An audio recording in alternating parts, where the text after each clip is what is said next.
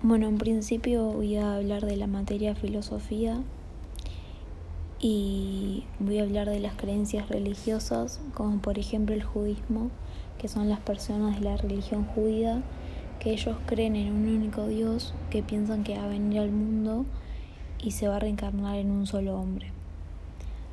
Por otro lado, existen también los judíos ortodoxos, que se diferencian por bastantes cosas y creencias por ejemplo, su vestimenta tanto para las mujeres como los hombres. Por ejemplo, los hombres eh, llevan como un gorro en la cabeza que se llama kippah, que eso es un sombrero para recordar que siempre Dios está por encima de ellos. En cambio, las mujeres eh, no pueden mostrar su cabello, tienen que usar peluca.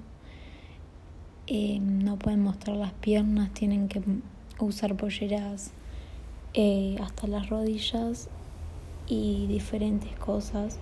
Tienen bastantes rituales que cumplir por semanas y diferentes cosas, lo cual yo lo voy a relacionar con el eh, con lo que va la filosofía que son los sofistas, que es una especie eh, revolucionaria, que los sofistas eran eh, mm, divulgadores de conocimientos.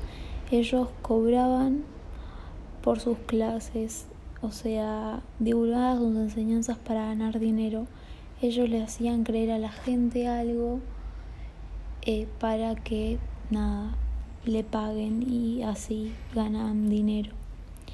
Eh, Sócrates criticaba eso porque cobraban dinero.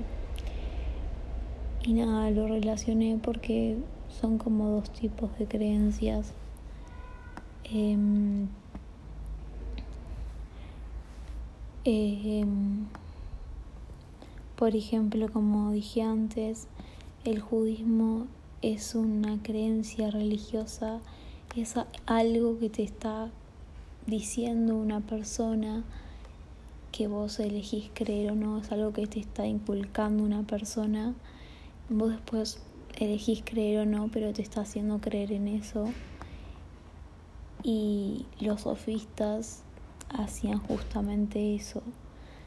A través de sus creencias y de lo que ellos pensaban, eh, se lo eh, decían al resto, pero la diferencia es que ellos lo cobraban.